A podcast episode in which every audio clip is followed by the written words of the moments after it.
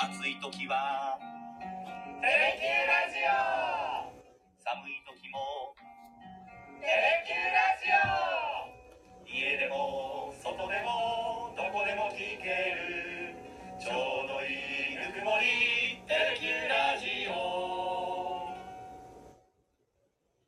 はい。ということで、今日の福さてプラスお伝えしていきます。えー改めて、レギュラーの、えー西日本新聞社、久留米総局長の佐山茂さんです。よろしくお願いします。はい、よろしくお願いします。いやー、佐山さん、今日もいろいろありましたけども、いろいろあって、今日はもう、笹栗の事件ほぼ一色だったんそうです。ね。え、裁判の取材ってこれまでされたことは、いやいや、僕はあの経済部出身なので、ええ若い時にしたことはあるんですけども、あのもう途中からほとんどしていません。あそうですかはい、ただね、あの韓国ソウルにいる時はね、うん。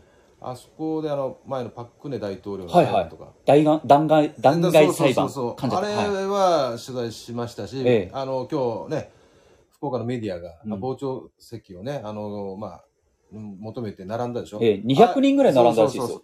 ああいう仕組みは韓国もあってあそうなんです並んだりはしました、へーはい、ただまああのねあんまり基本的にあんまり取材した経験はあー少ないですね。あの裁判はね、あはいはいそうですか。はいえまあ、ただ今回ですね、はい。その篠栗町で5歳の男の子が、当時5歳の男の子が餓死した事件で、ママ友の赤堀恵美子被告に、まあ、休刑通りの懲役15年の実刑判決が言い渡されたと。え。そうですね。で、オンエアでちょっと、須山さんにあのお話いただけなかった部分があるんで、改めてちょっと伺いたいんですけど、はいはい。その全国でまあこういう、まあ、虐待もそうですし、えいろんなこう支配、いわゆる生活を支配するとか、はい。そういう事件っていうのが後を絶たないと思いますけど、このあたり、まあ、後を絶たないというかあの、はい。時々そういうせ凄惨な事件が起きますよね、うん。心の支配をしてですね、ええ。まあ、逃げられなくないなそういうまあ状態にしてですね、まあ、あの殺人とかが起きてしまうという、まあ、福岡でもね、えー、20年ぐらい前に北九州で、えー一家6人の、ねはい。殺人事件があったりとかあの久留米でも看護師の方々の、まあ、うん。保険金目当ての殺人事件があってあれもまあどちらか心の支配はいっていうのが背景にありましたよね。なのでまあ時々あるんですよね、うん。この手のやつ。で、まあ、今回は特にまあ5歳というねあの可愛い盛りの子供さんが被害に、まあ、亡くなられたということで、まあ、非常に注目を浴びたんですけれども、はい。結構あるんですよね、うん。はいはい。まあ、ですので、うん。そこをやっぱりこう周囲が早めに見抜いてあげるっていうことが必要ですか、まあ本当ねなかなか難しいんですよね。密室だしね、あの本当にさっき言ったように閉ざされてるんで関係、うん。あのまあ周囲との関係がね。そういう中で周りが気づくっていうのはほんまあなかなか難しい、まあ、行政のね、まあ、関与いつも言われるんだけれども、はいもうそれもちょっと限界がねやっぱちょっとあるからこういう事件がたびたび起こるわけですよね。はい。ただね、まあ、そう言ってしまうともう元も子もないんでやはりその、知り合いのお周りにね普段これまで見たことのないねちょっと怪しげな人があーいるとかね。出入りしてるとかね。出入りしてるとかね。はい。あとそのそのお金の管理をなんかこう最近ずさんで、まあ、預けてうん。急にその生活が、まあ、厳しくなっているというか切り詰める。なそれまでのそのけ生活パターンが変わっちゃってるとかですねあとはその、まあ、親族やあー周りの友人と突然連絡が取れなくなっちゃったりとかですね、そういったところが、まあ、そういう事件の、まあ、もしかしたら端緒につながるのかもしれない、あの防ぐことにね。はい。なんで我々もですねやっぱそういうところにね、まあ、誰かさっき言ってましたけどそのおせっかいとは思ってもねちょっとうん。声をかけるとかね、そういったことをしていくことが必要かなというふうに思いますね。そうですね、はい。まあ気づくおせっかいっていうのが一つキーワードなのかもしれません、そして、あのーここからはですねあの西日本新聞久留米総局長の佐山茂さんと、まあ、別のテーマでお話をしていきたいんですけども、はいはいうん。わざわざあの頭つけたのはですねあの今日はちょっとこのラジオと同時に別の動画の収録もしているという関係で佐山さんにここから別のテーマではい。話を伺いたいと思います。私が気になっているニュースが一つありまして、え東京都で一戸建て住宅を含む新築の建築物ですねあの建物の太陽光パネルの設置が原則義務化される方針ということで、これあの2025年の4月の開始を目指してるんですけど、えはい一戸建てに太陽光パネル義務化するっていうのはなかなかだなと思ったんですけど、ええ佐山さんエネルギー取材もずっとされてこられたじゃないはいですか。そうですね。これどう思われますか？まああのー脱炭素というね、うん大きな大方針がこれは日本だけじゃなくて、まあ、世界で取り組まなきゃいけないテーマとしてあるわけですよね。まあ、日本もそれの流れに、まあ、の乗り遅れちゃいけないということで、まあ、これまでいろいろいろんなことやってるんですけれども脱炭素とか太陽、まあ、例えば今回太陽光発電はい。あのメガソーラーとかね、まあ、ああいうような動きもあの、えー10年ぐらい前からね、うんかなり進んできてるんですよね。はい。それと、まあ、あの企業セクターね、要するに企業で、うんまあ、脱炭素に取り組んでくださいみたいな、まあ、SDGs とかもそうなんですけど、まあ、そういう動きはね、割と、まあ、着実に進んでる。まあ、スピードはともかくとして、はいはい。問題は、うんあの個人なんですよね。個人。うん今回のケースあそうそうそう。個人の取り組みとして、ちょっとこれからやはりやっていかないといけませんよねっていうところで、やはりその首都である東京が、まあ、先陣を切ったということだと思いますけど、まあ、なんといっても東京ははい日本で一番大きな都市はいで、まだまだ人口がまだ増える。はい。まあ、とあと数年は人口が増える。うん。でさらに、その今回は戸建てということでしょ？はい。世帯数はまだしばらく増えるんですよ。ああわかります？ー、はい。人口は増える。はいもちろん。人口増えたら世帯数も増えるんだけど、はい今はほら、まあ、なんていうか、そのこ少子化だから、はい。人口がまあ増えるんだけども、世帯数はもっと増えていくわけ。ああ、ってことは、屋根も増える。屋根が増える。なるほど。そう。その屋根にその太陽光を、おまあ、つけてくださいということなんですよね。いや、なんで私がこれに食いついたかというと、あの、自分わでやろうと思ってる バレました？そうじゃないかなと。バレましたなんか立派なこう、なんかね、豪邸を建ていやいや、ね豪邸じゃないんですけ。ど、あの、まあ、去年ですね、ええ家買って、で、戸建てなんですけど、太陽光をつけるかちょっと迷ってて、うんで、あの、なんで太陽光をつけるか迷ってるかっていうともう、もう皆さんも承知の通り、電気代が上がってる。そうですね。もう本当に燃料が上がってるんで、これから先、もしかしたらもう燃料が下がらないんだったら、燃料価格が。だったら太陽光入れた方がいいんじゃないかなっていうのもあって、うんそれでこのニュースに食いついたんですけど。まあ、それありだ、ありだと思いありですか？ありだと思いますよ。はいまあ、その電力の、まあ、その自給自足ですよね。うん。まあ、あの、で、太陽光ってのはお天気に左右されるとは言いながらも、はいあの、まあ、結構電力発電するんですよね。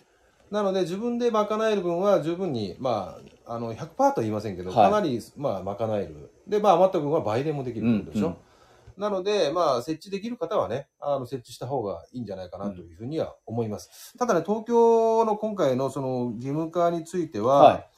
あの、事前にそのパブリックコメントっていうか、ええまあ、都民の方に意見を聞いたところ、はい賛賛成と反対が半々ぐらいだったんあ、ですそうなんですか、よ。うん、そうそうそうそう。へえ。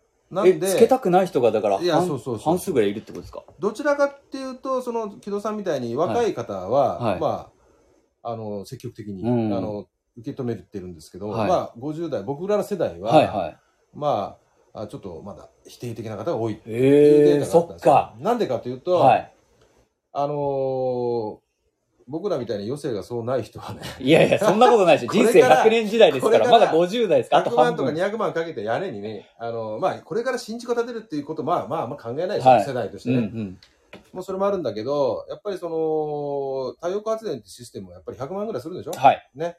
100万ぐらいするのを、まあ、売電とかで回収していく、いけたとしても、例えばそのメンテナンス代だとか、はい。そうなんですよ。ね。そこがかかるんですよそうそう。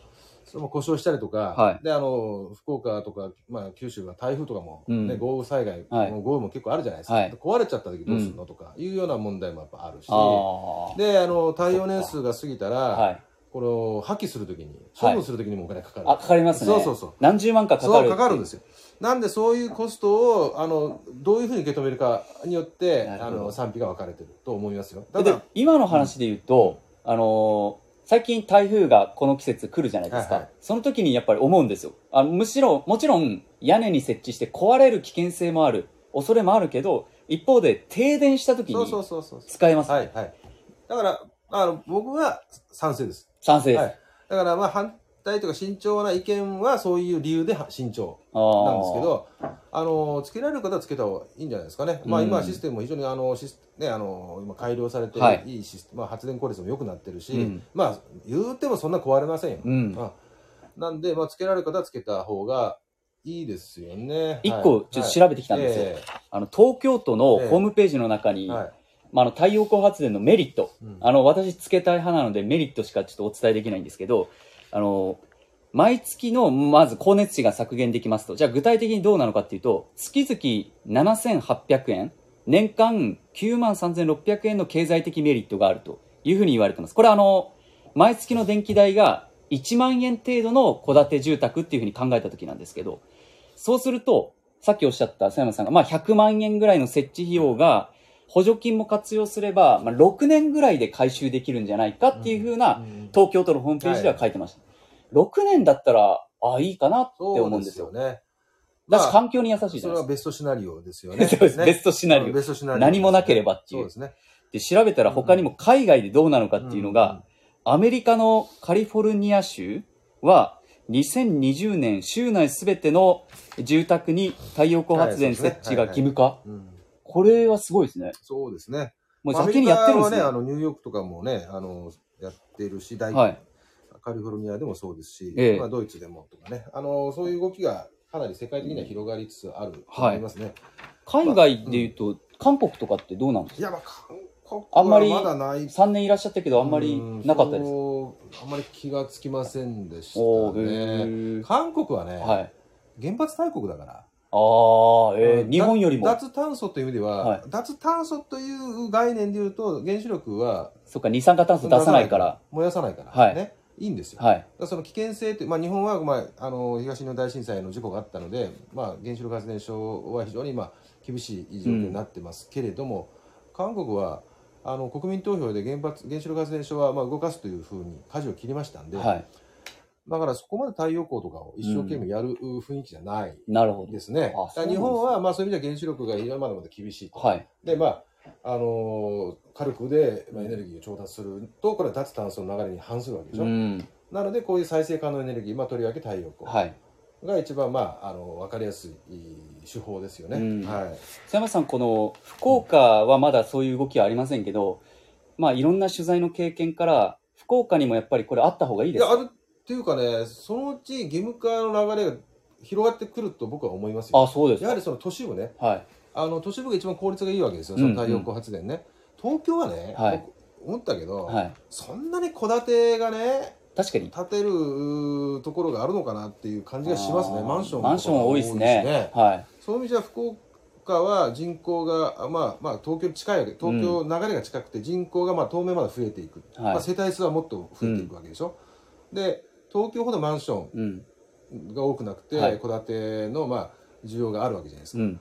だからまあその九州では福岡は福岡市はね、えー太陽光発電の太陽光パネルの設置をまあ義務、うん。まあ、推奨ぐらいから入るかもしれませんけど、はい。義務となるとちょっときついからね。確かに義務はちょっと、ついんで。だからだとそういうふうに流れになっていくのかなっていうふうに都市部はやっぱりその効果大きいよね。あ大きいと思いーますね、まあそうすると、まあ、日本全体として少しずつその太陽光も含めてうん。脱炭素の流れは広がっていく、あもう脱炭素は日本全日本としてあの、はい。国として取り取り組まなきゃいけないと思うんですけれども、それをどうこうどういうふうに進めていくかという、まあ、あの手段の問題で、うん。あの都市部大都市部はその太陽光パネルをねあの家につけてもらいっていう流れはで一つできるでしょうね。なるほど。あのやっぱこのさっきちょっと言いかけましたけどそのメガソーラーがね、はいはい。まああの20 10年2000 20年ぐらい前か、うん。あ違う10年ぐらい前かな、はい。2012年ぐらいから。ずーっとバンと増えたじゃないですか、はい。だけどあれって景観が悪いとか、うん。土砂災害がにつながるとかって結構いろんな裁判にもなってますね。いろんな問題が今起きてるわけですよね、なんで太陽光のそのまああの少し手段を変えて、うん。まあ、個人向けにこうちょっと今シフトしようとしてるのかなという感じしますよね。なるほど、はいはいだからいいんじゃないですか。つけたらいいじゃないですか。いい。どうですか？どうですか？どうですかだなんかね、あの、つけた方がね、あの、環境に良さそうな。環境いやそうですよ。環境にいいのは間違いないからあとはその戸建てでつけていくのかっていうところもそうですしやっぱ国のエネルギー政策っていうところは佐山さんも常々気にされてるじゃないですか。あそうですね、はい。まあだから太陽光再生可能エネルギーっていうとどうしても太陽光とかうん。風力ばっかりがこうなんとな。く、あの印象が強いと思うんですけど、まあ僕は前から言っていますけど、あのー地熱とかねはい、水力とかね、うん。あのそういったところもねあもう本当にちゃんとふ伸ばさないといけないんじゃないかなというふうに思っています。とりわけその地熱発電っていうのは九州は、はい。あのあの火山があってあの非常にあの有望なろあの環境なんですよね、うん。だけど、まあ、あの自然公園とかの縛りがあってなかなか開発できないんですよね、だけどまあ太陽光はお天気次第でしょ？そうです。風力も風次第じゃ風次第。地熱は安定してるわけですよ。ああ地熱はあのベースロードになるわけ。はいはいはい。あのブレがない。はいはいはい。あまり。なるほど。だからあの非常にその世界的にはねあの地熱も注目されてるんだけど、はい。日本はあまり進んでないんですよ、へえだからまあいろんなバランスをねあのはい考えながらあの再生可能エネルギーを進めていくことによって、うん。えー脱炭素。はいの取り組み日本モデルのねうんやり方をやっていきたいなるほど。というふうに思いますけどね、それでこうベストなエネルギーミックスそうそうそうを作っていくと。そうそうそうなんですよなるほど。わかりました。今日は難しい話ですけどだいぶ硬い話なんで 大丈夫かなリスナーの皆さんがちょっと、あの、難しいな、この話って。結構、木戸さんのこう豪邸は太陽光だけなくて豪邸じゃないけどあのそこまで否定してあのあのあの風力発電もつけたらいいじゃないですか あの、家より風力の方が大きくなって、もう売電がすごい量になるかもしれないですけど、買い取ってくれないだろういやいや大丈夫はい。です。ということで、はい。あの、今日は須山さんとお伝えしました。須山さん、ありがとうございました。はいありがとうございました。ちょっと硬くなったな。もう、もうちょっと柔らかい話したかったんですけど、3回に1回ぐらいは硬い話も。僕ら性格真面目なんで。えちょっと、硬い性格なんで柔らかい話で、次は、来週は行きますんで、よろしくお願いします。